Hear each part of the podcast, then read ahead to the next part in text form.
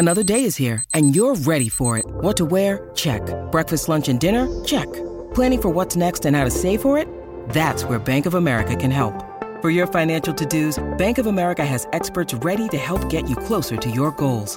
Get started at one of our local financial centers or 24-7 in our mobile banking app. Find a location near you at bankofamerica.com slash talk to us. What would you like the power to do?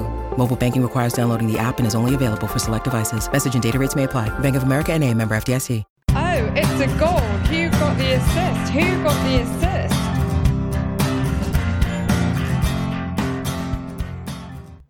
Hello. So, what an interesting week that was. The special one returned as the sun rose. Arsenal were rubbish. Both Uniteds drew in a riveting contest, and the VAR party continued in both senses. To think about that and what it means for the upcoming Foster cluck of fixtures, three game weeks in seven days, Nick and I are joined today by the excellent Josh Williams, otherwise known as at Distance Covered on Twitter, to bring some expertise and some scout glam to proceedings. Uh, welcome, Josh. I resisted the urge to uh, try an accent. Regular listeners will know I love to try them, but I uh, don't really want to offend you. Um, but in, in, any case, uh, would you mind introducing yourself to the good people? I am Josh Williams, as you can probably tell already. Uh, I have a very strong Scouse accent. Um, hopefully, we'll get to okay though. Hopefully, the majority of listeners can understand. Um, and yeah, I'm just, uh, you know, my day to day role is just to do with, you know, providing mainstream football analysis um, for one of the UK's biggest media providers.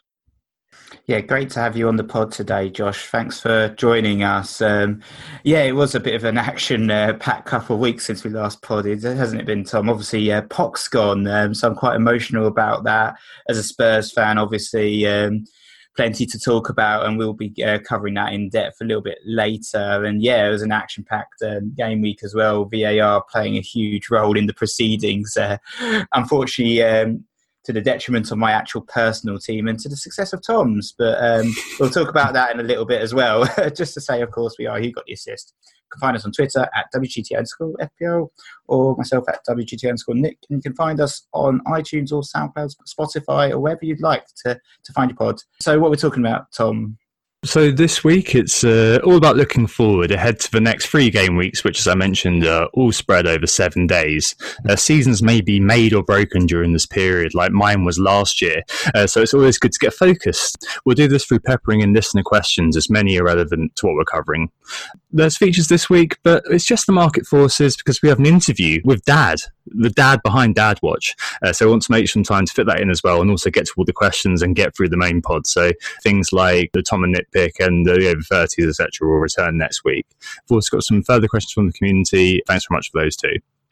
Yeah, sounds good. So um, let's start with the game week reviews. I, I don't really want to do mine. Um, do you want to start first, perhaps, Josh, as the guest here, and let us know how your game week went and um, how your uh, season's progressing in FPL so far? Uh, the game week was, I think it was very average for me. Um, I'm happy that my captain delivered because that, that's been a problem throughout my season. I think I think if you get a captain delivering, it's almost like having two players really, and I think that's that's been an issue for me throughout the season. But I went with Mane, um, and I, I, think I ended the game with 65 points, so not too bad. Didn't take a hit before the week either, and the previous two weeks I've had, I've, I've been doing quite well as well. I had got 70 odd points before the international break, 70 points the week before that. So steadily climbing, but at the minute it's it's still a very very unpredictable season. I think. Cool, yeah, and you mentioned you were about kind of 450k at the moment as well. So yeah, a couple of 70s and things like that are all um, all very good and seem to be getting you up there at least. Yeah, yeah. I mean, as I said initially, I I perhaps showed a little bit too much loyalty to the you know the usual performers. I think I went for Sterling a couple of weeks. I went for Salah a couple of weeks, and usually I'd go for the player that didn't register any output. That was that tends to be how my season's gone at the minute but i have gradually lost faith with those players. I think that seems to be onto a completely different squad now.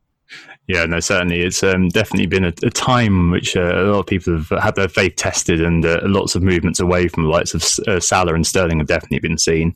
Um, on to my week before Nick uh, starts his diatribe. Um, I got 69 points this week, which the, the teenager in me absolutely loved. I've made no changes. Looked at my team and asked myself, is it worth making changes? Should I just roll the transfer? Which I did. Um, so, yeah, 69 points. Nick Pope at the back came in with nine points. Um, Mane um, and Kevin De Bruyne in midfield um, did the business for me.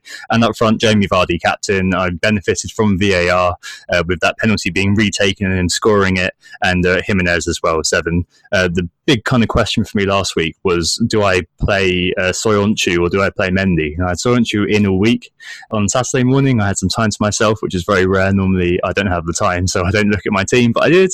And I tinkered Mendy in. I lost myself four points by doing so. So, yeah, uh, 69 points up to 264k now, and I am on equal points with uh, with young Nicholas, uh, which is a first for quite a while. Um, but where I was very very happy, Nick, you uh, you really weren't, were you? I think I was a, a, picture of frustration over the weekend. Really, I was I was quite happy with how it all was going, and then just just a few elements just absolutely destroyed it for me. I, I, went for the differential captain in the end, which was Trent. So first, sort of the VAR um, madness was um, aiding me with that uh, disallowed Crystal Palace goal, the first one. But then um, I also had Maddison, and um, I did bring in Vardy, but um, yeah, Maddison um, lost his goal to the VAR because apparently he, his left toe was in the box when the penalty was being taken, um, and then um, so he lost his goal. Vardy got his points, for captain points for Tom, um, and then obviously I lost my clean sheet just at that particular moment in time as well. Maddening, and then um, yeah, Sterling offside as well apparently. So I lost all his points. I sold KDB instead of Sterling, so I missed out on the uh, De Bruyne points. Um, bit annoying. Uh, but yeah, Jimenez and others got me points, but 51 overall for the game week was a bit rubbish to be honest. So yeah, quite a big um, red arrow down about 70k places to same um, same rank as you. So uh, yeah, same points. Um, but yeah, um, you live and learn. See what happens next week. Yeah, exactly. Um, I'm sure that it will be. Uh, it, it, this won't last very long. We're not going to be uh, the same on the same level for for too long, and uh, yeah, you'll definitely be ascending very very soon. Right then, let's get into it because we've got a lot to talk about. And the first thing, of course, is to talk about Spurs because we haven't really spoken about them uh, since Poch got sacked and Mou took over. And uh, let's have a few hot takes, I suppose, on on Mourinho and uh, how you guys feel about it. Um, Josh, as a man who's actually working in the field, working in the media now, like that must have been a, a crazy day, mustn't it? And what's your view on Mourinho and and Spurs at the moment? It was a big day, yeah. Um, I was in Newcastle at the time, actually, uh, recording the podcast down them ways, so couldn't actually tackle the um, you know content on the topic for a while until the following day. But um, I, I was actually more positive than most when he was appointed. His reputation seems to have really suffered since you know his period at Manchester United, and I I looked at you know the squad objectively and I think one of the reasons they really suffered under Pochettino is the squad is no longer as suited to playing such a, a controlling possession game whereby the whole the whole match is played inside one half of the pitch. Pressing is relentless throughout. And I think Mourinho is uh, maybe not as assertive in terms of the pressing game. And I thought he was, you know, he's, he's quite a short termish type manager who's going to get results immediately. And I, I just looked at Tottenham's squad and was a bit hopeful as to how it, it did seem to suit Mourinho's tendencies in terms of plenty of physical players, plenty of players that are ready to deliver immediately, defenders that are able to soak pressure, and you know certain things like that. So I, I was quite hopeful, and certainly the first 17 minutes of the match seemed to back that up for me really. Um, until you know there was a a period towards the end of the match where I think they conceded two late on, but up up until that point, they were they were really impressive for me. Yeah, definitely. I mean, it was a very very good start. I mean, obviously, as a Spurs fan, I have to say that I was I was quite devastated to see Poch go. It was a bit of a bit of a shock for me. I think me, like um, many other Spurs fans, weren't really expecting it. I know we're in poor form, but I I'd have thought that his sort of history at the club would have um, put him in good stead. You know, he led us to second with 86 points, got us to a Champions League final last summer, and, and four top four finishes in a row, which actually only Manchester City's uh, managed to do over those last four years. So, um, yeah, with Pocket going and Mourinho joining, and, you know, it felt like we were doing a pact with the devil. Levy had done a pact with the devil, bringing in this uh, guy and a few Hail Marys here and there. I don't know. At first, I was kind of a bit like I saw what had happened to Manchester United. His reputation with you know insulting the likes of um, Luke Shaw and Eva Carneiro at Chelsea as well. And I thought, really, do I want this guy at the club? But I thought his first press conference, I was actually quite impressed by him and the way he spoke about the club and the way he spoke about the players. And you could certainly see that in the first performance. Um, the likes of Heung-min Son, obviously, and uh, Dele Alli putting in um, consummate performances, which starts to make us think actually we could start to look at these players again in um, you know FPL teams because obviously for a significant uh, period of this season we haven't really looked at the Spurs players at all. And I know we've got a few questions on that, but I think for now it's certainly all eyes on me. Yeah, it certainly is. And I think Mourinho, the key with him, I think, is is the fact that for FPL purposes, that is, he's so predictable almost. We know that Kane, Son, and uh, Alli will almost definitely start every game, uh, which is uh, a little bit of a difference. I mean, Poch was obviously did uh, trust in a few players like Kane, like Son. We though he, he was flogging those guys, but definitely the case now that things will become a bit more predictable, perhaps, of the lineups. And as Nick just mentioned, they in FPL become worthy of consideration. So, as a segue into the theme for this week, it is upcoming three game weeks in seven days. Uh, game weeks uh, 14, 15, and 16 are all played out over the course of seven calendar days. And of course, we can't go through all 20 teams, uh, but we're going to pick out some key teams here uh, just for, for chat about you know some of their key players and the, the, guys you should be looking at perhaps for over the next three and maybe up to the next five up into the bank in game week 18. Uh, to start with Spurs, then obviously uh, Spurs have Bournemouth at home, Man United away, and Burnley at home over the, those seven days. And we've got a few questions on these as mentioned. So John O'Forward and FPL Sis ask, is it Son o'clock? Uh, Matthew Jones asks, which Spurs assets should we be knee jerking in? And FPL Awesome asks if Nick will get his Ben Davies shrine out again anytime soon. Um, so Nick, um, I'm sure that really in terms of this that there are a few players now blipping on your radar. Who are you interested in going forward, if anyone? I think the main man probably has to be um, Son for now. Obviously, Kane um, leading the line for Spurs. You know, he's the guy that you'd perhaps look at um, outside of FPL, but I feel like his price is still a little bit prohibitive at 10.8 million. And the fact that he's a forward rather than a midfielder, he doesn't really get assists. So you'd only be looking at Harry Kane for goals. And, you know, he hasn't been as prolific this season and the last season than he was in 17 18 16 17 when he got 29 goals. So we know that and we talked about it a little bit in the past about Harry Kane's form having dropped off a little bit whether that will change under Mourinho I don't know. You know you talk about the whole new manager effect things being exciting at the club again um, you know things all being positive at least especially with what the media are saying and, then what other FPL managers are saying. But I'm, I'm still remain a little bit of a pessimist you know. I'd, I'd like to see a few games under the belt. You know West Ham let's be honest, they were atrocious. They they played really badly in that game. So you know, it might have just been a, you know we were quite lucky that was his first game to play against a team that I mean they'd lost sort of four or five of their last seven or something. So you know they're in pretty um, pretty shoddy form.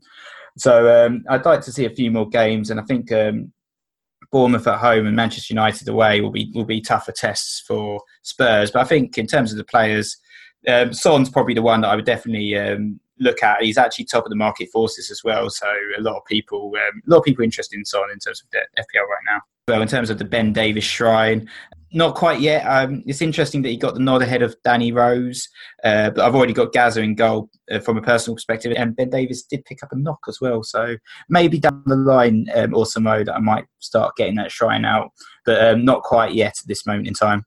Um, what do you think about Spurs then from an FPL perspective, Josh? Uh, I think for me, there's there's three players that, that take my fancy at the minute. Um, I think first of all, obviously, you start with Son, but that, I think that explains itself really. I think he's arguably Tottenham's most dangerous player, um, and he's he's highly suited to, to what Mourinho seems to be intended on doing. I think in his first match, he, he obviously used a 4 2 3 1 um, but I really picked up on a difference in in, in the, the style of play, really. Um, I think under Pochettino, as I said before, certainly in the glory days, they were, they were inclined to um, build a possession game so that basically the, the opposing team are penned in. And then once they're penned in, then, then you start taking risks on the ball and you start trying things. Whereas I think Mourinho showed an intent to progress up the field really quickly, basically use the traits of the players at his disposal in you know, Son, Dele Alli, Lucas Moura, all very mobile types of players. And, you know, he's, he's trying to take advantage of that by basically as soon as you secure possession, play forwards through the lines and move up the pitch very quickly and, and, and basically I mean, it's similar to Borussia Dortmund, the way in which Borussia, Borussia Dortmund attack at the minute, just slow possession play, and then just a, a quick ball straight through the lines, and, and before you know it, you're, you're on the opposing defence. So I think Son certainly suits that style of play. Dele Alli was another player, obviously that that showed up to me. He, he seemed to be playing a role that was very similar to, again, what he what, what he was fulfilling in his glory days. Um, he was a number ten, and you know, rather than drifting away from the the penalty box, he seemed more inclined to drift towards it. He was making late runs into the box and things like that, linking the play, um, operating on a half turn, and he just looked. I wouldn't say back to his old level just yet, but in terms of the role, it looked very similar. Obviously, Pochettino had to change things around last season and a little bit the season before as well. I think just simply because he he didn't really have a midfield. Um, that you know the main player in his midfield was Moussa Dembele. He was sold, and I think Spurs had to go down the route of you know a midfield diamond with just all his best players basically, and that resulted in Eriksen's output diminishing, Dele's output diminishing, and Mourinho seems intent on restoring that for me. Um, and the final player was was a little bit of a risk, but Sergio Aurier. Um, obviously, he's a bit he's a bit renowned for being a bit erratic on the ball and things like that. But Mourinho used a 4 2 3 1, as I said. But once possession was secured, it was quite asymmetric, the formation. So Aurier advanced up the field as though he was a winger, and then Ben Davies would tuck inside to form almost a situational back three. So although Aurier is down as a fullback, you can see him getting plenty of attacking returns if, if this is going to be Mourinho go-to formation from now on. Um, and I think I think he did get an assist on the day as well. Yeah, no, he definitely did do that. I I noticed, saw that as well with Davies basically just providing that kind of solid platform for Son to just use his industry or use his uh, energy to basically roam that flank as far as he wanted. Um, in terms of that, uh, Nick getting the uh, getting the shrine out, which is a, a, a, something that he's done in the past because when when Ben Davies was a very very attacking force, um, he was uh, much beloved. But I think yeah, in terms of that. Um, I don't think Ben Davies is going to be a straight balling up that wing at the moment. I think we're looking at him providing that platform for Son, so maybe not. Um, I think you know, on the, the Aurier point, um, one thing that might be interesting as well is when the Sessegnon's fit, because I think that uh, Mourinho's tried to sign him many times as well, if I remember correctly. Uh, so he's finally got the chance to work with him. But uh, in terms of the key players, you're completely right. Like to answer Jono and FPL Scissors question, um, Son, yeah, very suited, it seems, to Mourinho's game. I'm hoping that the bump with Mourinho and the fact that he's probably going to be playing every game will help him have a whole season. So he's had a couple of seasons of disruption, hasn't he, with South Korea? He's never really quite had this kind of Salah season where he's just smashed it all year long. It's amazing that it could actually happen under Mourinho. Um, but it sounds like he's got to make the best of the lads he has, and Son has to be the key there. Um, with Kane, I think uh, diminishing as an FPL force did get his goal, of course, but basically the playmaker now, isn't he, in some ways? Um, and as you mentioned, Alli's looking rejuvenated as well. Uh, Son up to 9.7. I think he, well, he is, I've bought him. So uh, yeah, that you can see that I've uh, gone straight back in on him. But I've kind of said to him, well, I'm not mad at you. The door is always open for Son. But Ali 8.4 is a very interesting choice as well. Less than 1% owned before this weekend, probably going up a little bit now. Um, but interesting to see where the stats start and how they go those three games are going to be good ones uh, if you are like Nick and want them to be a testing ground. Yeah, Bournemouth, Man United, and Burnley are three games which are quite tasty to see what Mourinho will do against clubs like that. Um, however, I'm kind of uh, I'm more I was more inclined to jump in on Saturday, which I did. Um, but yeah, it, I'm interested to see what will happen with Spurs, but they're definitely kind of a team that I wouldn't say you, you, have to cover them right now, but it's always good to make the most of a new manager bounce. We saw with Man United last year when Solskjaer came in, ironically, to take over from Mourinho let's move on to Liverpool, um, which is always very good to have a Scouser on to talk about. Um, so Liverpool's next three, they've got Brighton, Everton, and Bournemouth, and actually up until the up until the blank in game week 18, they've got a really nice little run of fixtures, and and actually after that too. So Brighton, Everton, Bournemouth, Watford, Leicester, Wolves, and Sheffield United, um, all the way up until game week 21. Uh, there is that little break in game week 18, though, as we mentioned. Um, so we had a few questions on this as well, and uh, well, FPL Chancellor, as he always does, set the agenda. He said, We need to tap into Josh's Anfield knowledge. Does Josh see clean sheets ever happening? And is there any clear reason why they haven't happened yet? So, any insight on that, Josh? What's going on? Because we've all had Liverpool defenders for the season. Indeed, we started with a double up, and we've just not seen those clean sheets come in, even though Robertson and uh, Trent Alexander-Arnold have provided attacking returns. It is an interesting one. Uh, I actually wrote about it myself, and I, I actually started the season with with the double up on Liverpool fullbacks. And if, if you look at the underlying numbers and, and things like that, Liverpool's performance isn't that different Um, by this stage last season, I think we'd I think we'd faced unexpected goals of about about nine, I think, um, and I think now it's around eleven. So slightly worse off, but if you, if you look at the number of shots that we're taking, I think we're averaging about one more shot per per match, and I think we're facing around around two more as a consequence. So it looks like the attack's got a bit of a boost, but the defence has taken a little bit of a hit. Having said that, last season, despite having unexpected goals faced of about nine, I think we only conceded five. So, you know, we'd really overperformed the, the, the expectations, really. Alisson obviously had a big impact when he first started. And this season, we obviously missed Alisson for around, I think it was around eight games. And since he's came back in, he hasn't really done anything wrong, but we we are used to Alisson performing beyond what's expected. He doesn't seem to have done that just yet since returning from injury, which is relatively understandable. But Liverpool is still facing, you know, roughly nine shots per match, which most of the time, if you're only facing nine shots per match, you're not going to concede a great deal. Looking at Liverpool's upcoming fixtures, I, I do think it's a matter of time, and I've, I've been saying it's a matter of time. we all have. yeah, yeah.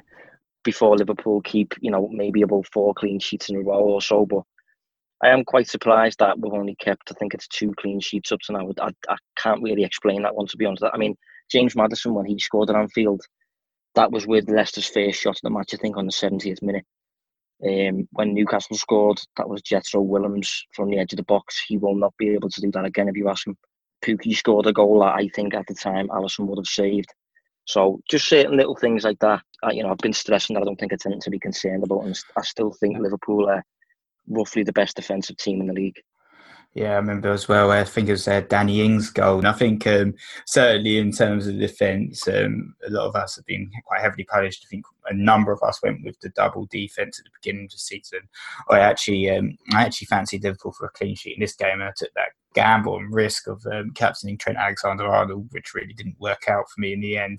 But you know, I just I really like their attacking fullbacks. It, they do offer so much going forward, and it's just really sort of shown in the underlying stats in terms of the the chances they're creating, and in terms of the defence as well. They have been really unlucky, just two clean sheets, but they've not conceded more than one goal in any of these games. So it's only 11 goals that they've conceded, and uh, yeah, 36 shots on target that they conceded overall, which is um, less than three a game and is um, the the best in the Premier League. I think uh, Chelsea are second with 38 shots conceded on target. So I think I still feel like with the the Liverpool defence, I mean, to have one is, is almost like a hygiene factor, isn't it? But I think Robertson's um, in terms of picking up those assists, he's actually been slightly outperforming uh, Trent, which has been a bit annoying um, for myself personally. But I think potentially there is a case still for doubling up, especially with the sort of the next three or four. You could make a case that they should be able to keep a clean sheet, for instance, in the Brighton at home game. But you can definitely see a sort of an 80, 89th minute Neal Maupay um, goal, consolation goal, of course, because Liverpool will still win. But you can see a, a goal coming, can't you? It's just inevitable. Yeah, certainly. I mean, it, it, there's parallels with Man City, isn't there? Like last year when they just seemed to concede one big chance every game. It's been a bit annoying, but I think you know you've got to keep your head up in that regard and just kind of think, well, if you've got one, I think TAA seems to be the one that most people have. If you've got two, in the same vein as Josh just said, is probably going to come. Hopefully, it is going to come. I mean, obviously, um, it's gambler's fallacy to say that it's bound to happen, but equally, it seems to make sense to say that uh, they've been a little bit unlucky given that that shot volume is very low. And uh, yeah, it's just going to, you know, hope, hopefully, it will start with Brighton, but it's, it's, it's, incredibly frustrating, isn't it, seeing that clean sheet go. Um, but yeah, I think that most people will have uh, TAA at least at the moment, and I think there's definitely a case to double up, even with the, as Nick mentioned, the attacking output for Robertson as alongside TAA is just so good that having that kind of double up at the back, it's it's now just having the two number tens, isn't it? Because they are the, the creative playmakers for Liverpool. Uh, but moving forward, uh, it's it's all about Mane and Salah. So most people now have Sadio Mane uh, in in FPL. He overtook. He's now the same price as Mo Salah. He's long overtook uh, Salah in terms of the uh, the ownership. And Salah's injuries, of of course, have uh, uh, slightly dented his appeal. Um, I think I saw something that was at fourteen percent of uh, of live ownership at the moment is, is, on Salah, which is, is really really low for him.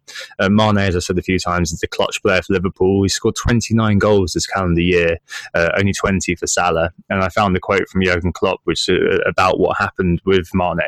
Uh, he said, "We all know he's a world class player, but now he's started to realise that himself. Um, he needed more confidence when he came in, and the only criticism I ever had of Sadio was that maybe at times he was the only one." Not to see just how good he is. So he's quite a humble bloke, isn't he, Josh? And I mean, has it been surprising to you to see how consistent he's become? A little bit, maybe, because I think certainly according to the numbers, Salah's like the ultimate data player, really. I think if if you look at statistics alone, Salah looks like you know the investments, if you like. But if you actually delve deeper than that, it, it looks like Mane's perhaps more efficient in how he applies his game. Like Salah tends to shoot more. He tends to try more on the on the pitch, basically take more risks on the ball and things like that. But when those don't work, he tends to look bad. He you know he looks he looks weak. He looks a bit more erratic. He looks a bit more unreliable. Um, and he, he's prone to going through periods, particularly when he's got a knock, such as after the Champions League final when he dislocated his shoulder and he first returned. And at the minute, he's got a bit of an ankle problem that he's persistent with. When that's the case, and he's still taking these risks on the pitch, he can look really, really reckless. Um, whereas Mane tends to take around a shot less per match. As a result, he posts lower XG and things like that. But if you actually watch him, he looks easier on the eye he the reason he takes fewer shots seems to be because he makes better decisions on the ball. Really, he knows when to shoot and when not to shoot, and as a as a consequence of that, his conversion rate is generally quite high in comparison to the average player. And as I said, that just stems from he's making the right decisions of when to shoot, when to pass, in comparison to Salah. But you know, two top players. But at the minute, I agree on on you know Mane seems to be on top at the minute, and this season up until about maybe five or six weeks ago, this is the first time that I've transferred Salah for Mane. So, and I, and I watch every single minute of Liverpool. So, obviously, there's something in that this season. Yeah, def- definitely does feel like Mane's um, going from strength to strength, and I've I've always said on the pod that you know, well, I haven't always said it, but in recent weeks I've said oh, I prefer Mane because he is actually the cheaper option, and just going you know purely on economics, you know, you can't have both, so why not go for the the cheapest and then you can spend elsewhere. But now they're the same price, and you look at the form that the two players are in, it's, it's a no brainer, really, isn't it? That you, you, stick with Mane. Mane is the one that's um, delivering week in, week out in terms of returns. And yeah, he really has stepped up his game in terms of being, you know, uh, potentially, you know, sort of right up there as one of the best players in the world now um, in terms of the performances that he's putting um, putting in for Liverpool week in week out. And I think from an FPL perspective, he is the he is the key guy. And obviously, Mo does Mo Salah does have injuries uh, from some respects as well. Um, you know, some people might fancy him because he's also on penalties, which means you know. Um, he's got more chance of uh, getting a goal if they do take a penalty, as long as James Milner's not on the pitch.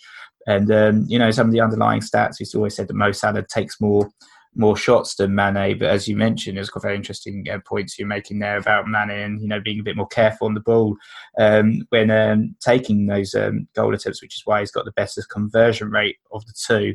So I think at the moment, I think we're all agreed that the, it's, it's Mane, but you can you can never write off Mo Salah. You know, two seasons ago he banged in 30 goals, or um, you know was the player of the season. Could easily could easily come back. All right, cool. Let's move on to uh, Arsenal then. Let's have a little break first, though. Who got the assist? Who got the assist? Arsenal, um, a team with great fixtures, but can we trust them? It's, it's Norwich, Brighton, um, West Ham up next. Thomas, the uh, the Arsenal fan here. Um, can we trust Arsenal? No, let's move on. it's a, is the long and short of it. I mean, uh, we did we get a question on this as well. Uh, so Ronan Megan asked, "Is Aubameyang worth holding for the Norwich game?" It's uh, quite a quite a specific one, really, but I think it kind of, it kind of reflects the fact that Arsenal have degenerated into Aubameyang or nothing. Although, of course, you know you've got um, Lacazette who scored the brace and just about pulled us out of uh, of the mire against Southampton. Um, but yeah, I mean, I, I, was speaking to I think it's Nate Evans on Twitter earlier on. It's the same. Like it's more of a case of uh, looking at that and thinking thinking, well, is it going to annoy you to remove Aubameyang and him do something against Norwich? Obviously, didn't against Southampton, and it's just looking like at the moment the team is so dysfunctional. It's a bit like Spurs pre Poch leaving that it just doesn't look like it's worth doing. Like it's a case of Emery being like me against the world, and everybody seems to want him to go. I don't see any reason why he's still there.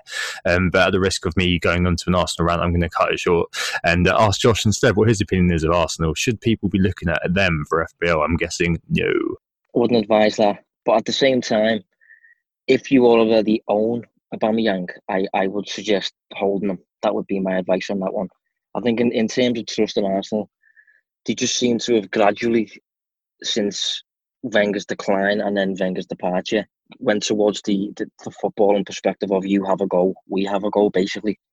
I think the general objective in most cases, certainly regarding possession football, is make sure you take plenty more shots than the opposing team, and if you do, you have more of a chance of winning the match. Currently, you know, Arsenal under Emery and last season as well, they get consistently outshot by the opposing team. Hence why, you know, the, the so many matches are in, are in a state of flux for the large majority, um, and hence why they become reliant on quality players such as Aubameyang. But just looking at Arsenal's current fixtures, they've got Norwich and West Ham inside the next three games. For me, they're the two worst defensive teams in the league. Although people will have been inclined to look at Southampton and think that that will have went down a similar route, for me, that you know that's not the case. I, I think there's a saying in boxing: styles make fights, and I think that's the same in football. I think Southampton have a style that's relatively suited to play in Arsenal, just because of you know Hasenhüttl's game and, and things like that, and how that matches up with maybe the mistakes that Arsenal have in the deeper areas of the pitch. And I think Norwich in particular are just a really, really open team. West Ham are the same. West Ham tend to face consistently clear cut shots. So he's a player, considering how good he is in and around the box, he's a player I'd be inclined to hold if if I already had him, which you which I don't. Yeah, I think I'd agree with you there. I think Arsenal at the moment they're a hold club. If you've got one of the two forwards, then Lacazette being the other one, I know a couple of people took a punt on him, and he obviously got that brace. If you own him, then definitely hold for the Norwich game, Brighton, West Ham. Next three really nice fixtures for Arsenal. Uh, the defence, I wouldn't go near the defence at the moment. I wouldn't trust them at all um, to keep any clean sheets. I think they're actually um, they're right up there in terms of goal attempts conceded over the course of the season. I think they've got the second worst defence in that regard. Um, so yeah, so far this season. So I think yeah, the defence seems really shaky, but the attack. I mean, there's there's not really any midfielders to talk about in terms of FPL, but the attack, Lacazette and Aubameyang, those are the two guys. But with um, you know the likes of Vardy and Jimenez and even um, even Rashford. Um, and Abraham obviously as well, putting in good performances week in week out um, for slightly cheaper as well. I wouldn't be looking at those guys right now personally, even with the, the really nice fixtures. But um, moving on to a team that have been in, in really good form uh, defensively and offensively, uh, Leicester. Um, what, have you um, had Leicester players in your team this year, Josh? You, you tripled up. Um, what do you think of Leicester um, in terms of their next fixtures and uh, their performances this season? Currently doubled up on Leicester. So I have Vardy and I have Soyuncu as well. I think they're certainly the fourth best team in the league for me. The overperforming, which I'm sure you're aware of. I'm sure that's a, a common talking point that I do often see. But even their standard normal level, even if they do regress to what you would label as the mean, they are still, for me, the fourth best team in the league. And, you know, there's, there's plenty of questions regarding Jamie Vardy too, whether he's overperforming and things like that, which he is. But you know, once you delve into the reasons why, it becomes apparent that it's maybe not entirely sustainable, but there's a reason behind why he's why he's overperforming to this extent because he's only taken two shots a match roughly, which isn't a great deal. But if you consider how clear cut those chances are, you're going to outperform your XG. For example, if he gets a clear cut chance during the match, that's relatively easy to score. That chance will still only have an XG of roughly about 0.3. So if you get two of those in a match, you've got a next year of about 0.6. But if you score both of those, you've got two goals. So just in that single match, you've overperformed your XG by about 1.4. And he's, he consistently seems to be doing things like that, hence why he's overperforming as a whole. For me, I wrote about it today. I'll, I'll, I'll give it a retweet when I get back on Twitter. Um, but he, he seems to be the man for Leicester who is literally doing nothing other than finishing moves. Um, that's that's literally all he's doing. Mm-hmm. Um, I had a look at in Europe top five leagues, seventy strikers have averaged over a thousand minutes, and I think he's second bottom for passes per ninety. He's just not engaging in the build up, but he's the type of player to once the move gets to its climax, that's when he gets involved. Hence why he's such an output player.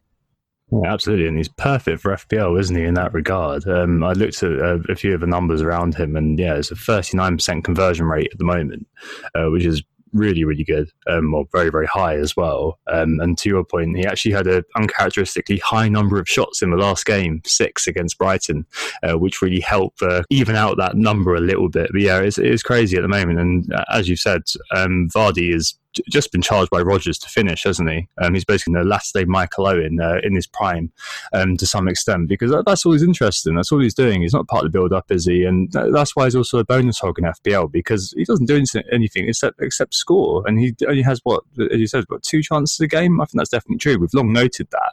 Just for whatever reason, the, this year, well, for whatever reason, probably under Brendan Rodgers and the system he's playing, the quality of those chances is just so high that if he takes two shots, scores them both, then you've got loads of points plus bonus. Add on top of that penalties, and you've got a really high XG plus a lot of points. Um, and I think we see every year a lot of masochistic people when this sort of thing happens when a form player emerges like this. I mean, obviously there's a few flashes in the pan, but when you see a form that this emerges, loads of people who say, "Oh, we'll never, it will never keep going. We'll never keep going." But like you know, after a while, especially when we're at this point when Vardy has done a lot of damage to people who don't own him, you got to be thinking, "Why did you do this to yourself? Like, why, why, why did you go through that?" I mean, Nick, you're a man who bought Vardy in last week, but you didn't captain him. What was the reason behind that? Like, surely it was worth uh, putting the armband on Vardy and just kind of thinking, "Well, let's just run with it."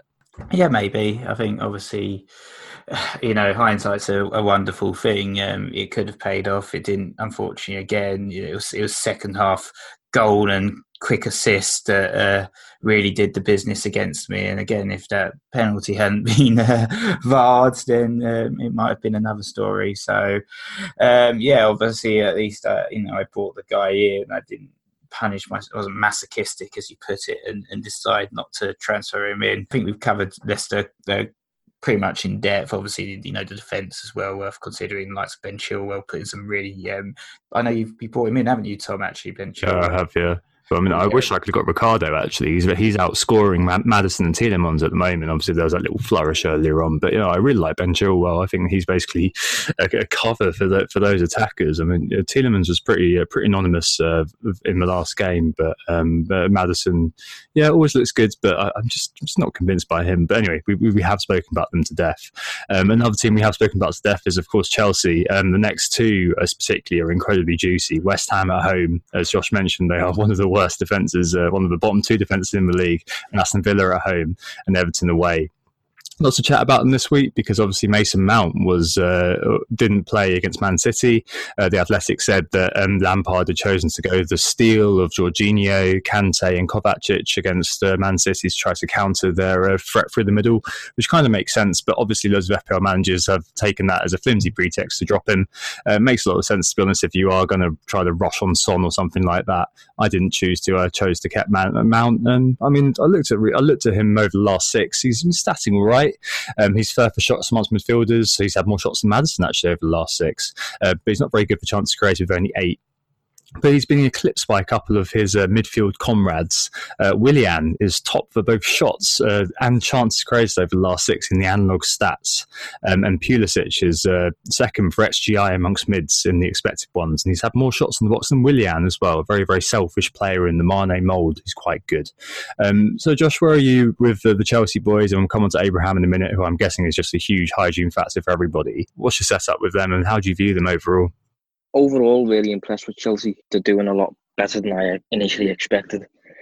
Um, obviously, they're getting a few good results, but if you look beneath the surface, you know the results are very much deserved. What I've just mentioned earlier about dominating your opponents in regard to the shot count, Chelsea seem to be doing that most weeks, posting a really high XG, whereas on the defensive side, posting very low. So their their results do seem reliable. I mean, for me, they're comfortably the third best team in the league. I currently only own Tammy Abraham. I did own Mason Mount earlier in the season.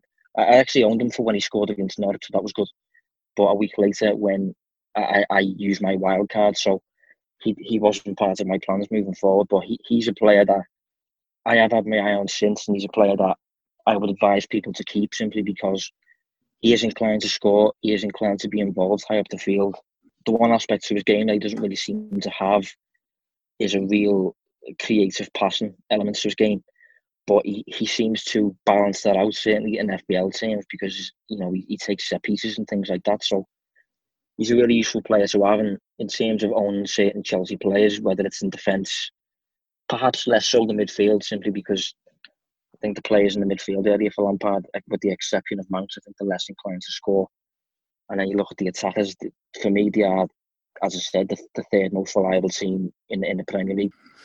Yeah, they have been very impressive, and yeah, we, we've certainly seen a change in them. Um, I remember at the beginning of the the summer, a lot of people were writing off Chelsea because of the transfer ban and, and losing their talisman in Eden Hazard, but uh, Lampard sort of worked wonders from some of the uh, the young players that really emerged this season that perhaps a little bit unexpected in the preseason, um, like the guys from the Championship, Mountain, Abraham, who've sort of become staples in our in our FPL teams this season. And I think you know we, we're even talking now about the likes of um, Tammy Abraham even getting the armband perhaps this this game week, uh, primarily because of that poor West Ham performance, but not just because of that, but because he's been a solid um, FPL pick this season. He's, he's now got 10 goals to his name, to assists, even in sort of the running for the golden boot. Perhaps um, no one would have really predicted that, I guess, at the beginning of the season. So, um, yeah, I, I, really like Abraham. Um, I think he's, he's really starting to be like one of the key players this season, it seems.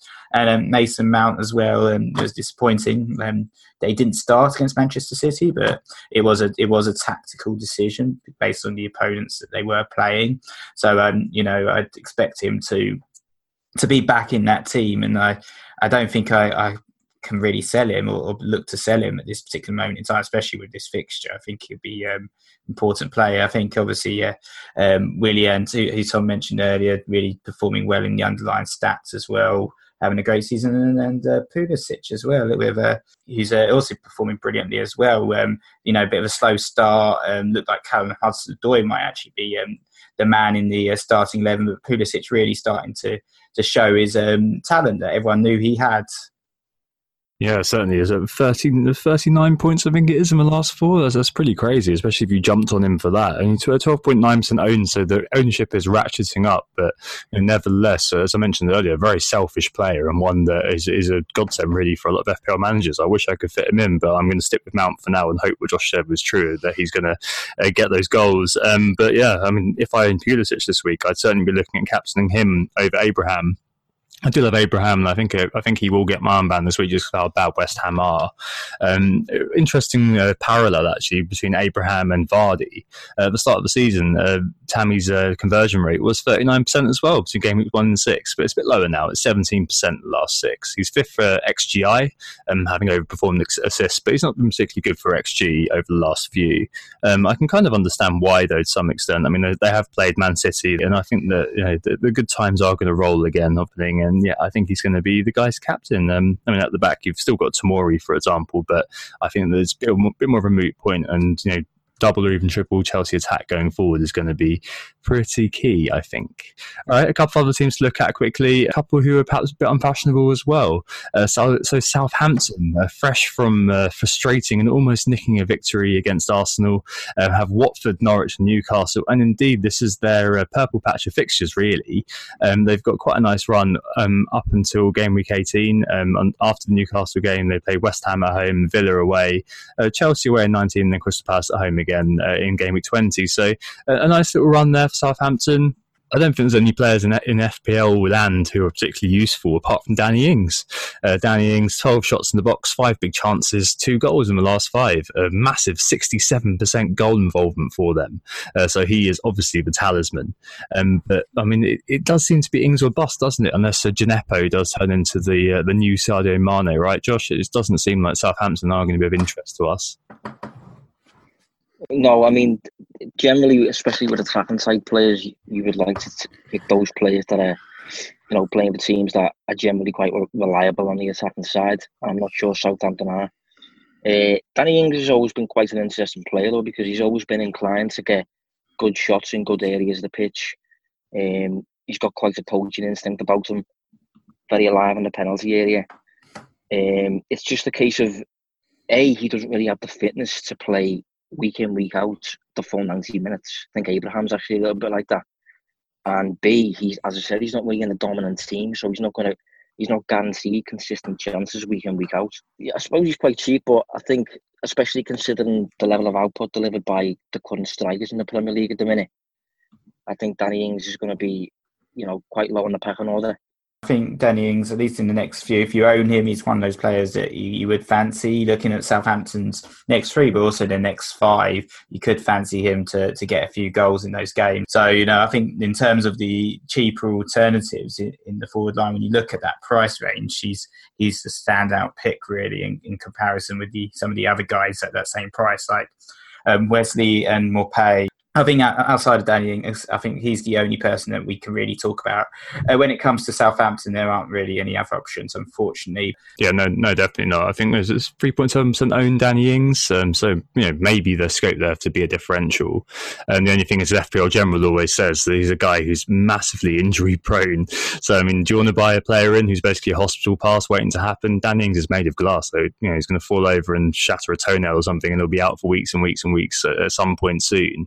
Um, if you're willing to take that risk and, move, and lean into it, then go for it. I think that's it's quite a nice little differential given those numbers and the fixtures to come and the XGI being so high. If Southampton score, you've got a very good chance of uh, Danny Ings being involved. But yeah, um, I, I'll be a little bit reticent on them. And one final team to speak about here are Crystal Palace. Um, yeah, Crystal Palace, and another team with some pretty decent fixtures: Burnley, Bournemouth, Watford, next three, and after that they've got Brighton, Newcastle.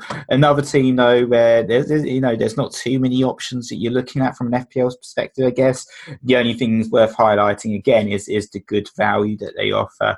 Um, Zaha's obviously been very absent um, this season, only showing up to frustrate our Liverpool clean sheets with his first goal of the season um, at 6.6 million, as would be um, inevitable with Zaha. Um, but then there's a few other really cheapies that are worth talking about, perhaps briefly. Jordan Ayew at 5.1 million. Um, has got four goals to his name. Um, an even cheaper um, option if you're looking at sort of like a third forward that can sort of rotate with um, sort of a four man or five man back line, then Jordan Ayew's your man. And, uh, and Martin Kelly as well in the team at the moment, only 4.1 million. No, um, he actually no, sorry, he only played 20 minutes in the last game, so uh, not not too great from that perspective. And but yeah, I don't know what you think about uh, Crystal Palace. Are you you fan of their players, or you're not too sure about them from an FPL perspective? Uh, I think defensively, possibly, but on the attacking side, certainly not. No, I think they're possibly the worst attacking side in the league at the minute. Um, I'm not exactly sure now, but certainly before this weekend, they'd taken the fewest shots in the league. I think it was about six six fewer than Sheffield United. I think I think Hodgson's just very middle of the road, very safety first, and I think looking at those upcoming fixtures, perhaps Burnley and perhaps Watford, I can envisage those being very very tight. Perhaps two clean sheets, but on the attacking side, as I said, just because of those numbers and how cautious the team are, I just wouldn't have enough faith in in the team as a unit to be able to attack, so that a player can can post certain returns. So although Wilfried Zaha is relatively cheap. Palace as a unit, as I said, just aren't reliable enough to rely on attacking returns. Yeah, certainly. I mean, you're right at the back. I mean, there is kind of some interest there. You know, you've got the old warhorse Gary Cahill, for example, 4.5 could be of interest to people. Uh, Dear Mama Sakho could be another guy who's of interest to people. But, you know, I can picture me rolling maybe with Zaha. But, I mean, I, I share your cynicism on him. I know James from Planet FPL is, is quite interested. But you know, one goal in 14 games, as usual, looking okay in the stats, a decent number of pen box touches. But my issue really is the player's head. Like, does he really want to be there. Uh, apart from a goal this week and a pen assist in game week 10 versus us, like when you've got Chambers to put him down, is there anything sparking me other than price and fixtures? Uh, no, not really. Um, fixtures do beget form though sometimes, as, as we know. So it could be the case that he's of interest um, if he does start to pull it out and become the Palace's talisman in terms of going forward. So the goals have to come from somewhere. They can't come from, you know, James McArthur getting a lucky goal every now and again or the defence uh, scoring. But yeah, I, I, think he's one to watch and wait on for me. He's not one to dive in on right now, but I completely understand again the other side of it when you take a risk with a player like that, um, a player who at the back end of last season was it was incredibly good for them in keeping them up. I mean, if they do hit relegation trouble, who knows? Maybe we'll see uh, Zaha come back to life, especially if the shop window starts to open around January sort of time. Um, but yeah, it's it's not really a, a, a club which is of particular interest. So um, overall, hopefully that was useful, and hopefully over the next three, um, you'll really flourish as FPL managers as the uh, onslaught of games uh, starts to take off. All right, let's take a break there and move on to the features. Who got the assist? Who got the assist? Hello, so we're back and it's time for the feature section now. It's a bit of a shorter one this week because obviously all of the top bit was uh, very, very good and uh, took a bit of time. And also we've got an interview with the, man himself, uh, Nick's dad. Uh, but first, it's the market forces. Uh, Nick, you're the man across numbers. What's going on in the FPL economy this week? So people are still looking at Jamie Vardy. Those that have uh, missed out on his returns, those that decided not to get him in for the Brighton game, have seen another 12-point haul and just think, mm, God, bring in this guy. Everton at home up next. Still a really nice round of fixtures after that. Watford, Aston Villa, Norwich. Um, definitely captain material in all three of those games. So uh, Vardy, the most attractive man. Um, at the moment, in terms of the market forces, perhaps not on the pitch, but in the market forces, he's leading the way. Um, yeah, scored five games in a row. Can he break his record from the other season back? I don't know. But Vardy, most um, transferred in player right now. Uh, but Son isn't too far behind him at all, actually. Um, it could easily overtake him. He's only 2,000 transfers behind with 156,000 transfers in so far for, for Son. Son's um, scored or assisted in the last four games, um, you know, showing some really good form. Now it looks like a revitalised and refreshed Spurs. So um, a lot of people looking at the Bournemouth at home game that's up next for Son, thinking I want to get this guy in, and uh, yeah, very attractive um, for managers. Uh, the players being sold though, Aguero, 175,000 transfers out. He's got an injury, so um, a few people are looking at Jesus online as well. But um, yeah, Aguero being sold heavily, people perhaps transferring out for Vardy. Uh, Sterling as well, attracting lots of sales. Um, over 100,000 for him. That's three blanks in a row. Um, owners feeling a little bit grieved, obviously, about losing that last minute goal, but his price is probably proving a little bit prohibitive for some FPL managers. But Newcastle away up next. We'll have a question on him in a little bit. Other players being transferred in. Uh, Soyuncu, 80,000 transfers in for him, and Jimenez, um, 80,000 transfers in uh, for him as well. What, what do you think about Jimenez, Josh? A little bit surprised at how Wolves are doing. To be honest, I, I envisaged them having some issues, maybe simply because of well, largely the Europa League in comparison to their actual squad. They haven't got quite, they haven't really got the squad to, to deal with two competitions like that. Was my perspective, um, but they do seem to have coped relatively well. He's not a player that I've particularly delved into a, a great deal, but you know, I, I know Wolves has taken an upturn recently. Again, they're a similar side in terms of not being wholly reliable in terms of attacking the returns, just because they're they're a largely defensive team. They, they soak a lot of pressure and then counter attack. Be, beyond Traore, who's a differential option himself, I think there's you can't really look beyond him Jimenez. So he's almost, you know, guaranteed to, to deliver the large majority of Wolves' output if they do get solid solid results, which they seem to be doing at the minute. Yeah, certainly the the talisman uh, for Wolves there is anyway. Um, and uh, yeah, elsewhere just to cover that off, uh, Pulisic's been brought in by seventy five thousand people and uh, sold. Uh, Mason Mount seventy almost eighty thousand managers have uh, parted ways with Mason, and finally Josh King, who I'm surprised is, is still in squads, has been sold by sixty one thousand managers who have finally seen enough of him. Right, and the final thing this week, we're not doing the others, is a quick Dad Watch interview, a little bit of a, a little bit of a special feature. So earlier on this week, Nick sat down with the man himself, Ian Harris, and asked him, What's the secret to success this season? So, for our hashtag DadWatch section, we are joined by the man himself, Ian, also known as FPL Novice. Uh, you can't find him on Twitter, but if you ever want to speak to him directly, feel free to send me a message and I can act as a relay for the comms. Uh, so, to provide some background, this is my dad's first year playing FPL and he has smashed it from the start. Great couple of opening weeks, helped by the likes of owning Mane and KDB from game week one meant that he actually had a 3k overall rank from the end of game week two, something I've never had myself. He's also managed to keep up the pace as well uh, since by captaining Vardy uh, week in, week out, unlike myself, and has also had a five man defence for the last few game weeks, including likes of uh, Diego Rico and Lewis Dunk, meaning that he's uh, still up there at the top around sort of overall rank 40k at this moment in time. So, uh, what's the secret to his success? Is there any secret at all? I've asked the man himself. Uh, so, Dad, thanks for joining me to talk with our listeners. You're very welcome. Thanks for having me on your show. So, um, do you want to give a little bit of background, I guess, in terms of your FPL experience and how you are finding the season so far? Well, I first looked at FPL when you mentioned it to me a couple of years ago, and all I did was go on there and do an auto selection, I think it's called, and got a team, and then did nothing for the rest of the season.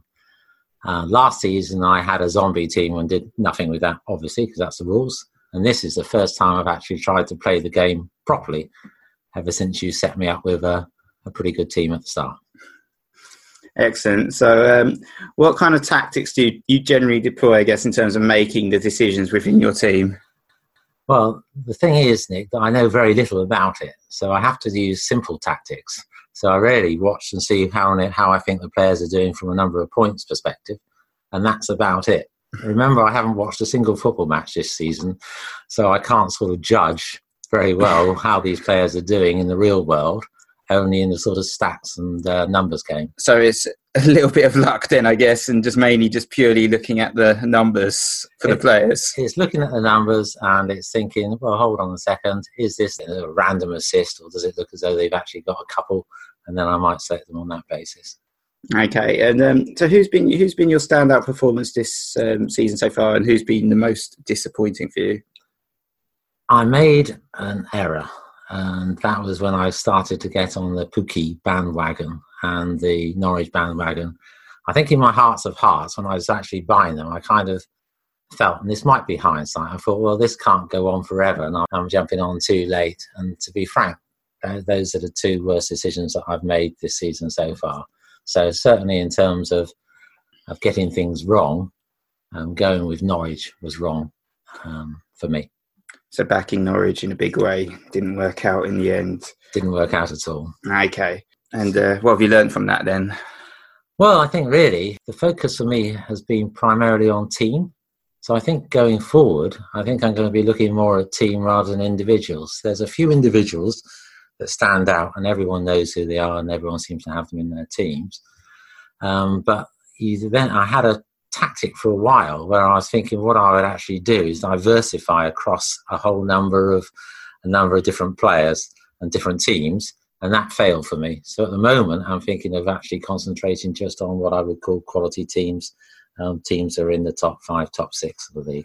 So that's the plan for the rest of the season. Then um, you're not going to stick with what's working. You're going to take a few more risks, maybe, to try and bolster your status at the top. Or the, the, whole process is driving me absolutely potty because the more, the higher you get, the harder it is to stay higher.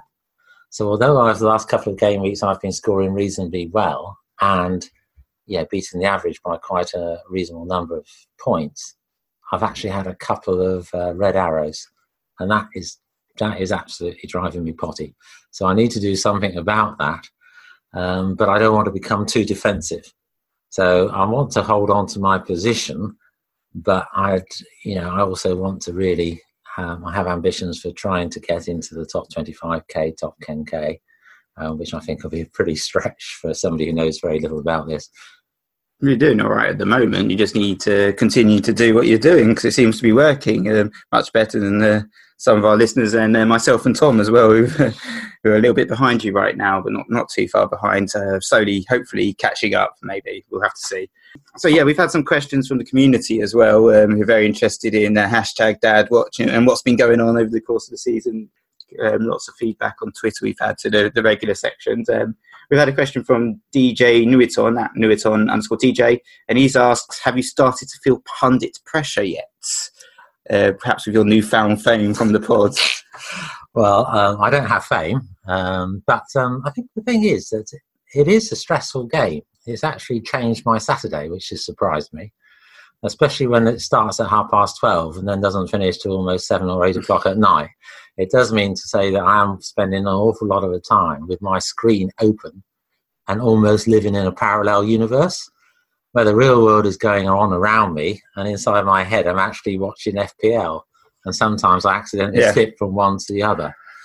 Well, I think you've noticed that with me for a long time now that I'd come over on a Saturday for a family day and you're saying, What the hell are you still on your phone? What are you looking at? What's going on? And I'll be looking at scores and everything. And now you've, you've uh, got that same addiction that I've got. So I know, and it's really random because sometimes I get things that suddenly come out accidentally. So I might be sitting there and I might say Vardy assist, and people think, "Well, what are you, you know, what are you saying?" And I think, "Oh, I'm supposed to be asking if I'm having a cup of tea," and the wrong answer comes out. Well, exactly. I remember the other day when Lewis Dunk got that yellow card, and you, you swore quite loudly in the lounge, and you got got told off by uh, my mum. So it was quite funny. Well, I didn't realise that had happened. So just. So it is it is strange. It is it is ridiculously addictive, and I'm kind of determined to do pretty well at it if I can. Um, and the other thing that happened, absolutely stupid, really. I wanted to captain Mane for um, for a week, and I thought I had, but I haven't pressed save the team.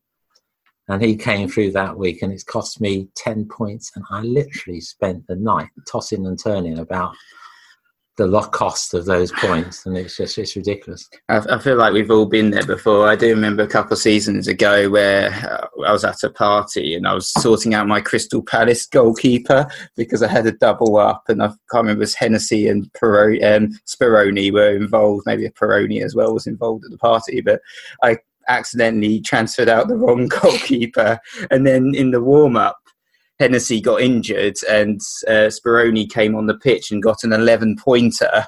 And then I ended up with zero goalkeeper for that game week as well because I think I had uh, Rob Elliott as my other one who wasn't playing. And uh, yeah, I was absolutely fuming about that because that cost me 11 points. I know, it's ridiculous. And it's, um, it's hard to explain if you're feeling a bit grumpy because of your result. It just seems absolutely ridiculous. But um, yeah, so it has, it has got under my skin a bit. I don't know if I'm going to do it next year. I'm going to do it this year as well as I can. Um, but I might do something different. I'm not sure if I'm addicted or it's just a, a, a passing phase. Oh yeah, um, definitely. I think you've probably got the addiction and have to play next year. And some more questions. We've got FPL Kaza. He's asked, um, how did you pick your original squad? How do you decide your transfers? Uh, for instance, he's interested in particular with your Dendoncker to Højbjerg yeah. this, uh, decision. That was to do with team coverage, was it at the time? yeah, just irrational behaviour. I was, I was quite cross because I looked at Dendoncker and I don't think he'd scored anything for the last two or three game weeks. And I just to start really, Dendoncker. No, so I just I just looked at him and I was just cross, and I actually did that. I just did it as a sort of uh, knee jerk reaction, and absolutely at the time I was playing a strategy of trying to have as much coverage. There seemed to be very few clean sheets coming through. Um, so I got it in my head that it would be quite sensible to have coverage to get get as many clean sheets as possible because they seem fairly random. Oh, fair enough. He's also asked you, did you find FPL stressful or fun like us addicts? I think you've sort of half covered that already. Yeah, it's, it, well, it's, it, it's a sort of toxic mix of both, isn't it, really? Yeah, exactly. You get the highs and you also get the lows and, and the stress is involved. I'd like us both to get top 10k. I'd like to win the blooming thing. I don't think that's possible, but um, I'd like to do pretty well at it. It's, uh, I think that's everyone's objective, isn't it?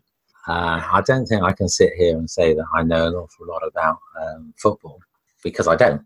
No, mm. I don't know, and um, you know, you know far more than me. I mean, I actually make some pretty irrational decisions, which surprises me because I thought that because I don't actually, I'm not invested in the game in the sense that I don't actually have a team that I support. I wouldn't recognise some of the players if they came and spoke to me on the street.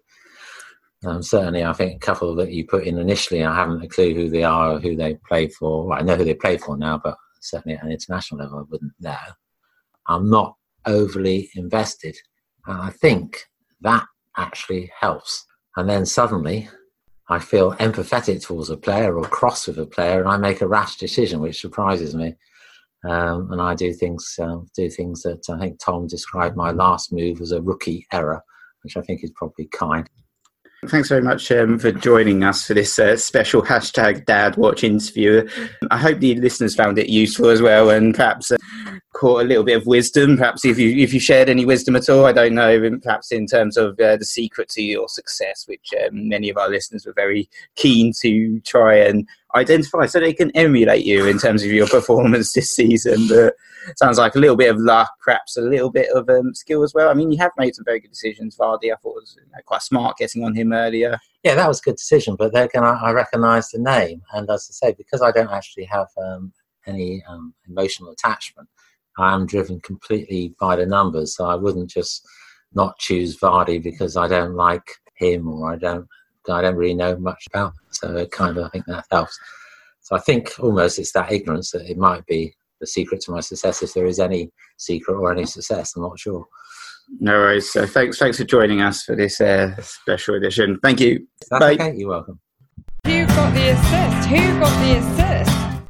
So we're back, and it's uh, time to catch up with the Who Got the Assist mini league. If you want to join the league, the league code is EIKX03, and it's still being updated at the moment. So um, we're not going to do a full update this week, but just a, a quick shout out to uh, the standalone um, runaway winner right now, which is Kieran Screeton. Um, he got 78 points this um, game week, another really good score for him. Game week rank of 72,000. Vardy captain really doing the business for him. Also got the likes of Pope and Mane and uh, De Bruyne and um, Jimenez and Robertson, etc. Just all getting in points week in week out. Overall rank now 41st for him. So. Uh, so well done, Kieran. Great performance this season. And uh, yeah, um, we also got our um, FPL Christmas party in association with Fantasy Football Hub on the 13th of December. Always a really good event. Um, lots of people went last year, had a good summer party as well. So plenty of managers and stuff to meet up and have a chat and have a little bit of a drink as well. So it should be really good fun.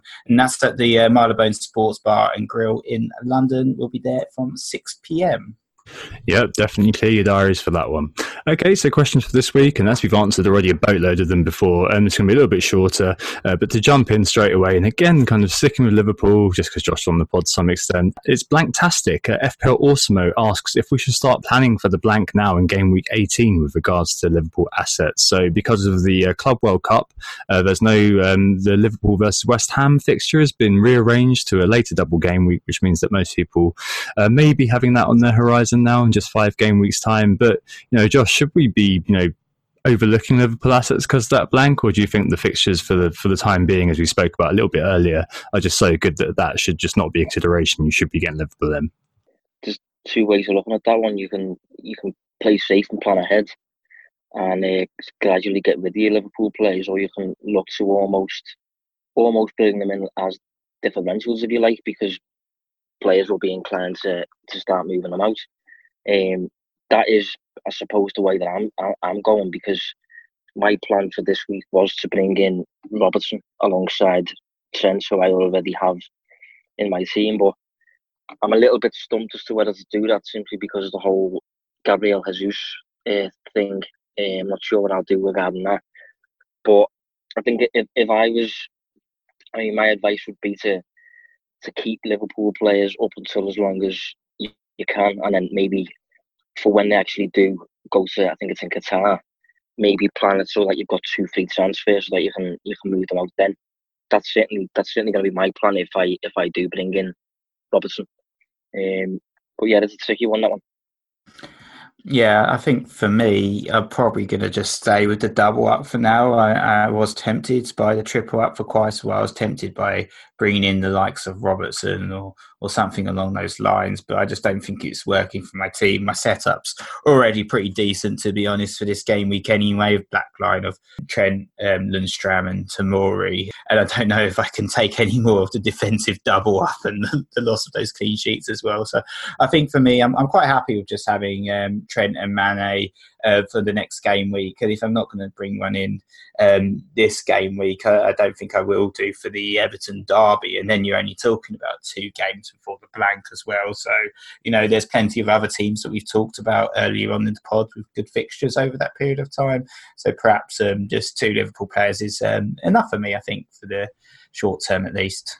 Yeah, I, I, think much like both of you, and like like you, Josh, I was looking at Robertson this week, but you know things do change in this game. There are we do go through changes very very often, and uh, there's a case to be loyal to the game and just kind of think, okay, you've got to prioritize the short term. Like as you said, every, people to be maybe overlooking Liverpool, so having free is maybe a huge differential for you, a nice little hail mary, but I think fact is there's an abundance of other options. The likes of Chilwell, as Nick mentioned, you know, the likes of Tomori, um, who cost a lot less and probably going to do a decent job over the next four and don't have a blank um, coming up. I can see both sides of that argument having merit and having credit to them.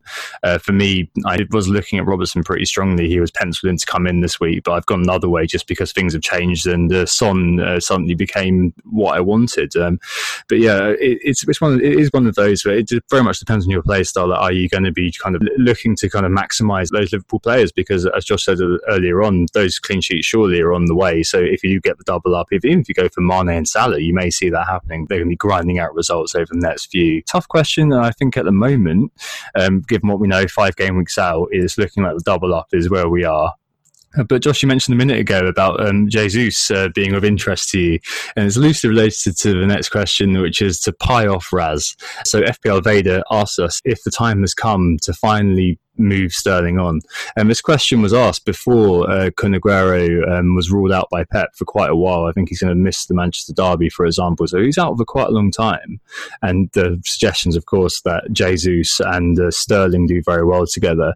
There was a tweet put out by the official FPL uh, account which showed that Sterling did very, very well in terms of points per minute when Jesus started, but that was a little bit misleading. Two of Sterling's goals in that West Ham game came after Aguero came on for Jesus. So it's, it's not exactly true to say that the ppm is is as they stated it was. It was, it was a little bit um, a little bit more nuanced than that. But yeah, certainly Jesus is giving a lot of people cause to reconsider that kind of Sterling sale, despite the fact, as uh, Nick said, in the market forces he is being moved on.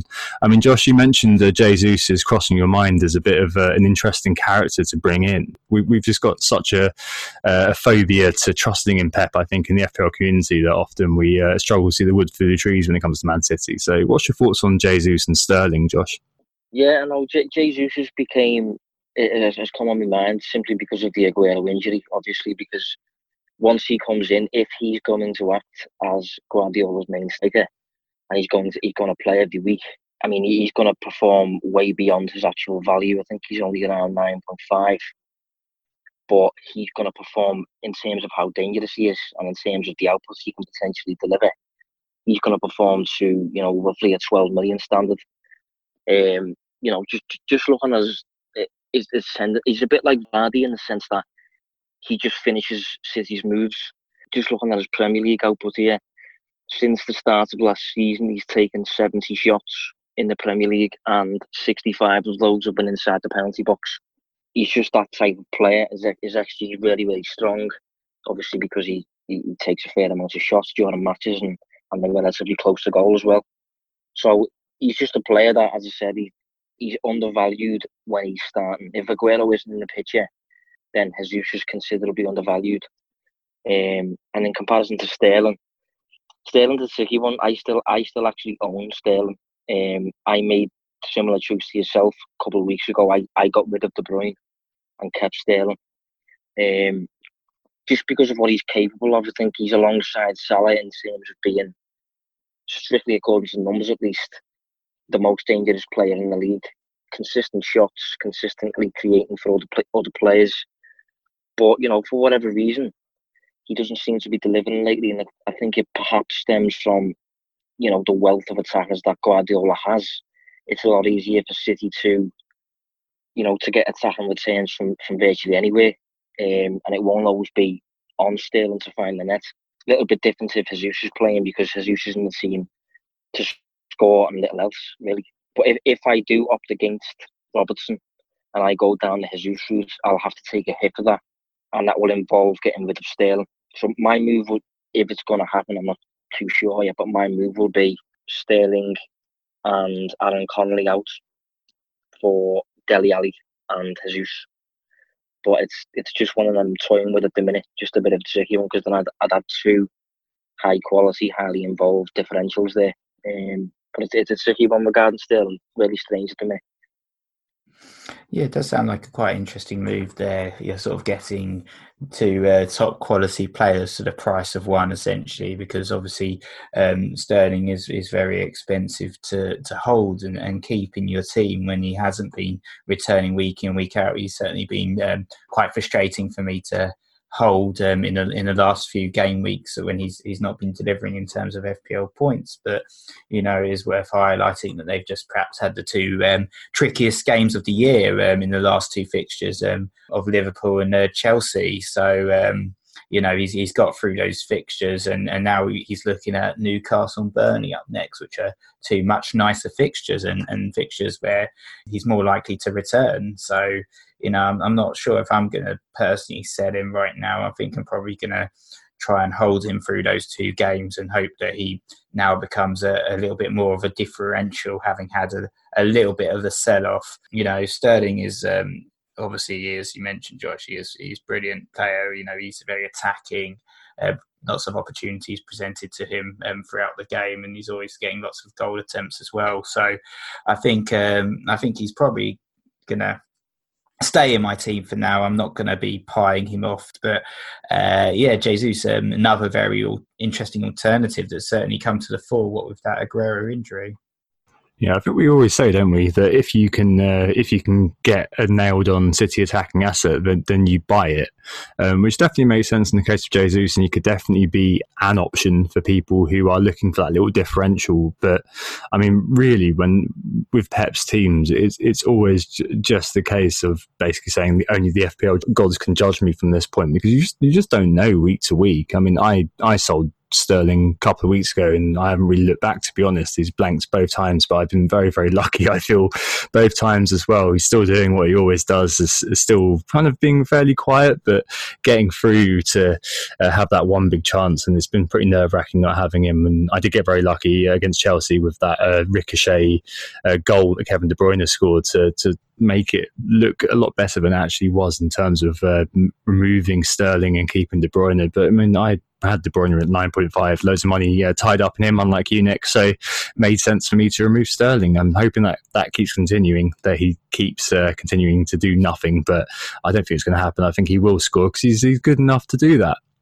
Whether I call that a punishment, I don't think it would be anymore because I've made a lot of points without Sterling. But uh, equally, I can completely understand why you're both, uh, well, potentially, well, Nick, you're potentially keeping him, and uh, Josh, why you're considering uh, moving him on. I think uh, the market forces show, seem to show that a lot of people are indeed getting rid of Sterling. Uh, one final question with Sterling as well for you, Josh, actually. So, a few people are saying as well that Sterling could play um, what we call out position, so in the middle um, as a number nine, um, and a, a, few people are saying, "Oh, that that's good." Um, but I kind of think, is it is it really like what have we learned from Richarlison and well, maybe Rashford and Walcott in the, in the, recent past? It's not particularly good for Sterling, is it, to be doing that? And Hazard as well is a good example. It, it just nullifies him, doesn't it? If he's you know involved in the hold up play, um, it's much better for him, isn't it, for him to be I guess, arriving unmarked late in the box to score those high XG chances. So, like, what do you make of uh, Sterling in that opposition number nine role? Do you think it's good for him in FPL or perhaps not? Yeah, I'm, I'm less inclined to look at that as a as a positive. Really, I'm not particularly sure it's a negative either. I think I would personally prefer him to actually stay on the flanks, just because he's inclined to obviously cut inside and take shots from from his preferred zones, and he's more used to that role and and things like that. And I think you get on the end of different types of chances if you're a, centre forward in, in in City's system, similar to again going back to Leicester and Vardy. If you're in the team solely to to basically get on the end of chances and finish moves.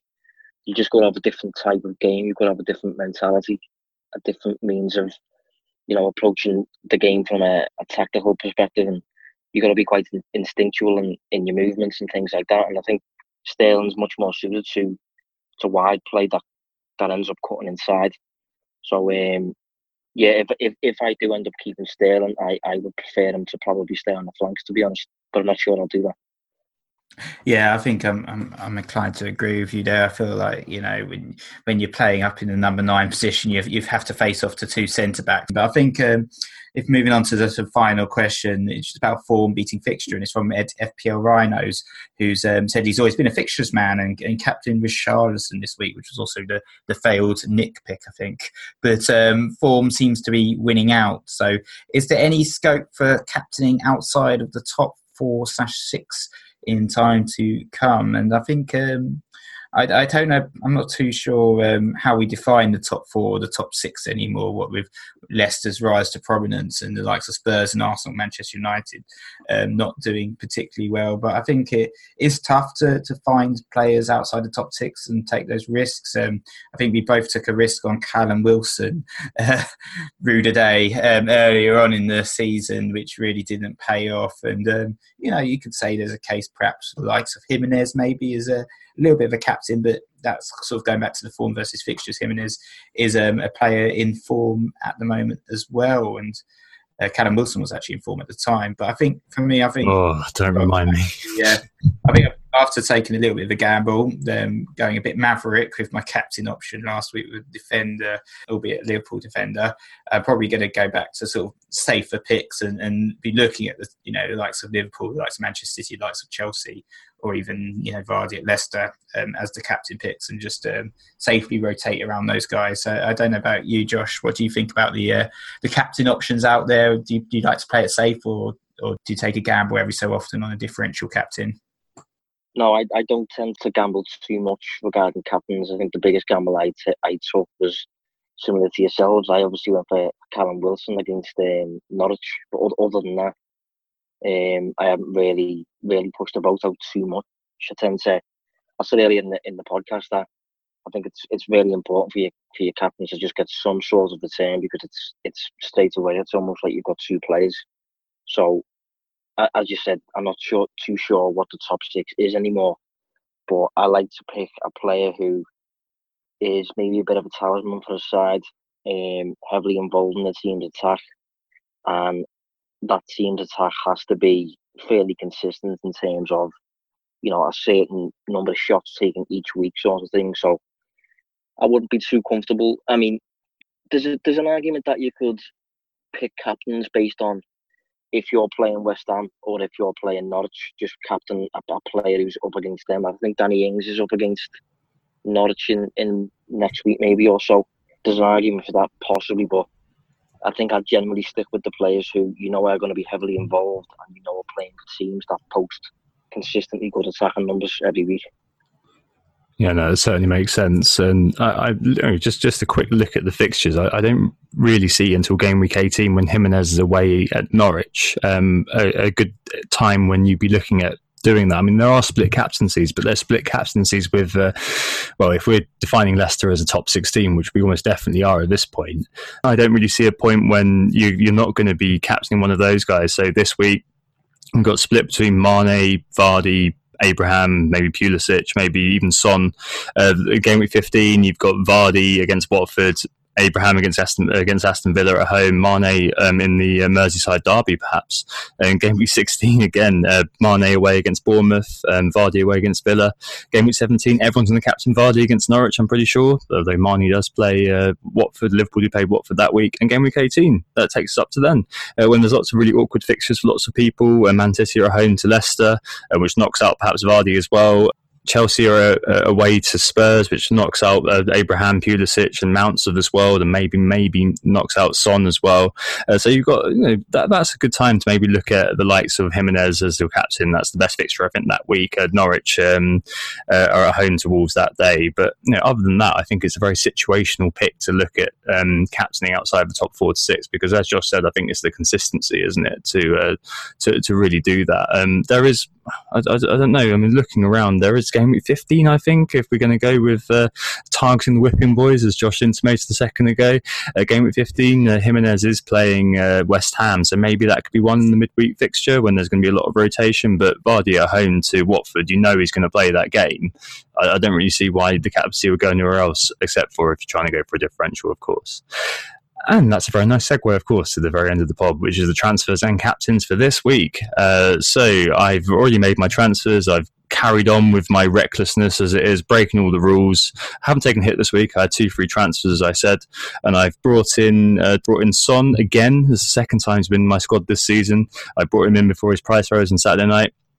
I took out Tielemans for him. Um, it was quite a difficult decision between him and Mount actually, but I elected to remove Tielemans because I could fit in Ben Chilwell for Ben Mendy. So keeping the left backs called Ben uh, Flame going.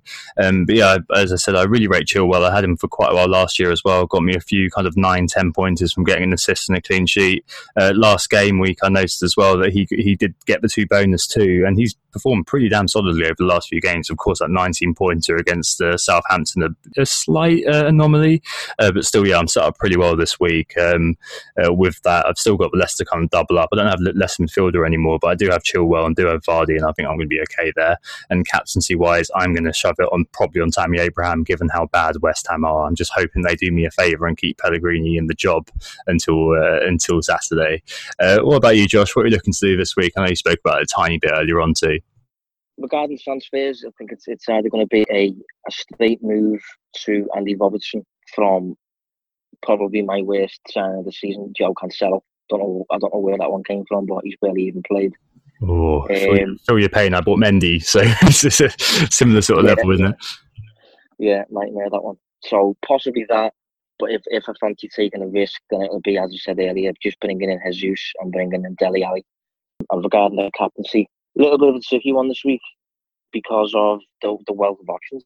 I've currently got it on Mane at home to Brighton, but Tammy Abraham does look does look enticing simply because he's he, he's a player who showed up. I mean, I was I was actually scheduled to come on on this this podcast earlier in the season, wasn't I? Before the season started. Yeah. And one of the one of the players that I was going to suggest, believe it or not, was Tammy Abraham.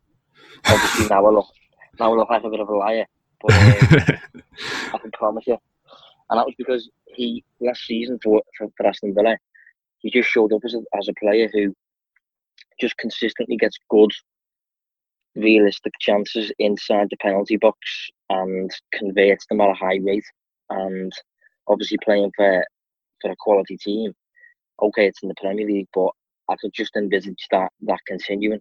So oh, considering he's up against West Ham, who consistently they don't face a great deal of shots, but when they do, they're quite open chances. They're quite easy to finish. And Tammy Abraham's an expert at getting on the end of those. He's a player that it, it's out of Abraham and Mane for me. maybe err on the side of, of Abraham, I think. Yeah, for me, I think it's um, Mane that's got the armband right now. Was quite tempted by Abraham as well. It's a bit of a sort of a 50 50 uh, between those two, but um, I'm leaning towards Mane just because um, I've, I've, said this before. I think midfielders um, tend to offer a little bit more than forwards um, as captain picks, just because they get extra points and they get the points, the clean sheets as well. So even if they don't score, sometimes they can get a clean sheet point, and it's not a complete captain fail. But um, yeah, I think Mane for me um, he's getting my armband. Um, in terms of transfers, I'm probably going to roll my transfer this game week. Um, so I've got so I had two free transfers next game week. I'm pretty happy with the, with the squad I've got for this fixture, um, for this fixture set. So yeah, probably going to roll Oh, great. Well, that's your lot this week. Thanks very much for listening. Uh, just say we are Who Got the Assist. You can find us on Twitter at WGTA underscore FPL. Find Nick at WGTA underscore Nick. Listen and subscribe, of course, across the podding spectrum. We're joined today uh, by Josh at Distance Covered. Uh, thanks very much for your time, mate. Always, mate. Thanks for getting me involved. Yeah, thanks, Josh, for coming on. It's really good. Just if you haven't joined our league, the league code is EIKX03. There's also a theme to every single pod. Uh, last week it was a Green Day. We're back next week. Uh, we'll be back on YouTube um, on Tuesday the 3rd. And just because three game weeks in seven days and there's no time really to do a podcast, but we'll be on YouTube for a live sort of performance that I'll cut up into a little uh, audio thing as well. Uh, but the good news is I've learned how to do graphics with a lot of help from Football Index Guide and FPL Dave. Uh, so we'll be presenting it like that, hopefully. And it'll be very, very nice and very WGTA branded. So looking forward to that one. Uh, but in the meantime, good luck this weekend. I hope to see you and we'll speak to you very, very soon. Goodbye. Bye. Excellent. Thanks, Josh. Nice one, mate. Thanks. Oh, it's a goal. Who got the assist? Who got the assist?